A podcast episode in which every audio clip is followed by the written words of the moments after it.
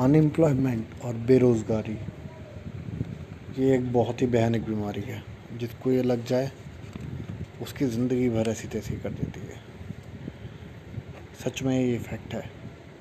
इसके लिए मेहनतमंद होना बहुत ज़रूरी है। अगर आपने हार्ड वर्क नहीं करा है तो आपने कुछ भी नहीं करा ज़िंदगी में। अगर जिस आपको लगता है कि किसी के पास पैसा है या तो उन्होंने अपने पेरेंट्स की मदद से या फिर उनके पेरेंट्स की वजह से अभी तक उनके पास टिका हुआ है। और अगर इसी तरीके से आपने भी संभाल के रखा तो ये आपके बच्चों के लिए और आपके पोता पोती के लिए इस्तेमाल होगा। लंबी सोचिए, बड़ी सोचिए।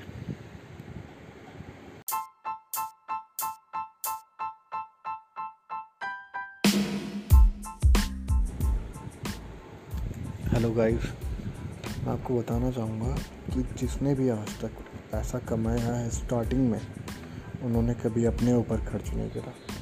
अगर वो सब पैसा अपने ऊपर ही खर्च करते तो वो भी एक एवरेज किस्म के लोग होते। उन्होंने लेकिन सेविंग की है इन्वेस्टमेंट की है छोटे छोटे अमाउंट में, जो कंपाउंडलिंग बहुत बड़े हुए हैं कुछ सालों के बाद।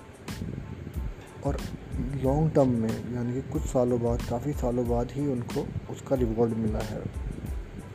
आप कोई भी शॉर्टकट ट्रिप मत अपनाइएगा, क्योंकि उससे पैसा नहीं कमाया जाएगा, लंबे समय के लिए। अगर आप कोई भी शॉर्ट ट्रिक होते हैं प्रॉबेबली वो गलत होंगी, या एथिकल नहीं होंगी, जुआ होगा, किस्मत होगी। अब इन चीज़ों से बचिए, जितना हो सके। छोटा सोचिए धीरे धीरे पैसा कमाइए। कंपाउंडिंग बहुत होगा। अगर आपके माँ बाप आपके दादा दादी अभी तक नहीं कमा पाए उतना पैसा तो अपने बच्चों के लिए, उनकी आने वाली जनरेशन के लिए आप एक मिसाल बनिए। इसके लिए आपको छोटा कमाना होगा। कुछ चीज़ें आपको अवॉइड करने होंगे, अपने फालतू खर्चे कम करने होंगे। और एक नॉर्मल और सिंपल लाइफ जीना होगा। क्योंकि जो आपकी इच्छाएँ होती हैं डिज़ायर्स होती हैं, वो हमेशा बहुत बड़ी होती हैं और एक इमेजिनेटिव होती हैं, एक सोच के आधार पर होती है। वो रियलिटी नहीं होती, वो एक सिर्फ़ कल्पना होती है। तो अपनी डिज़ायर्स कम कीजिए इच्छाएँ कम कीजिए और रियलिटी पे ध्यान दीजिए।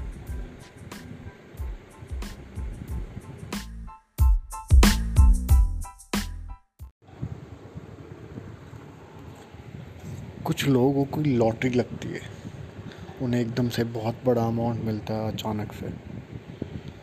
तभी हम लोग कहते हैं, वो एक चमत्कार हुआ है। लेकिन कुछ लोग इसको मानते हैं कि उसके पीछे कोई ऐसा रीज़न है, जो कि वो लोगों को बताना नहीं चाहते और उसको चमत्कार का नाम देते हैं। उसको लॉटरी का नाम देते हैं, छप्पर फाड़ के मिलता है उन्हें, ऐसा लोग समझते हैं। लेकिन उनको वो बताना नहीं चाहते, वो लोगों को बताना नहीं चाहते कि उसके पीछे रीज़न क्या है। क्योंकि वो रीज़न एथिकली सही नहीं हो मे भी या उसके पीछे कोई और बात छुपी हो। वो कभी भी डिस्क्लोज़ नहीं करेंगे, और और ये कह देंगे, ये तो बस चमत्कार है, भगवान की कृपा है। लेकिन जैसे कि हमें पता है, जादू जादू, चमत्कार, ये हमारे जैसे लोगों के लिए चल जाता है। हम लोग समझते हैं कि हाँ भाई, जादू हुआ, चमत्कार हुआ है कुछ तभी मिला है। लेकिन उसके पीछे कुछ ना कुछ रीज़न होता है। समटाइम डैट इज़ नोन कभी कभी वो हम उसको जानते हैं कभी कभी उसको जानते हैं। पहला और जो आखिरी पॉइंट इसमें इन्वॉल्व है, वो है कि आप जितना कमाते हैं, जितना कार्य करते हैं, उसके हिसाब से आप कमाते हैं, उतना आपको मिलता है। कोई कंपनियाँ आपको हायर करती है या कोई भी बंदा आपको हायर करता है, कोई भी बंदा आपसे काम कराता है तो कभी खुद ही इच्छा करता है कि यार इसको कुछ बदले में दे। और उसको देने के लिए वो अगर सौ रुपये का काम कराएगा तो आपको पाँच रुपये देगा, दस रुपये देगा, वो आपको नब्बे रुपये नहीं देगा। यह हमेशा बात याद रखिएगा। तो हमेशा हमें किसी चीज़ के लिए काम और उससे कब जितना हम करेंगे, उससे हमेशा कम मिलेगा। ज़्यादा की इच्छा ना कीजिए, सब लेने की भी इच्छा ना कीजिए, वो भी एक गलत रहता है। अगर आप किसी कंपनी में काम करते हैं तो आप और आपके साथ जो लोग हैं, उनकी जो की गई मेहनत है, उसका रिवॉर्ड आपके मालिक को मिलता है। मालिक को मिलता है या ओनर को मिलता है, या उसकी स्ट्रेटेजी को मिलता है या प्लान को मिलता है, जैसे कि उसने बनाया था।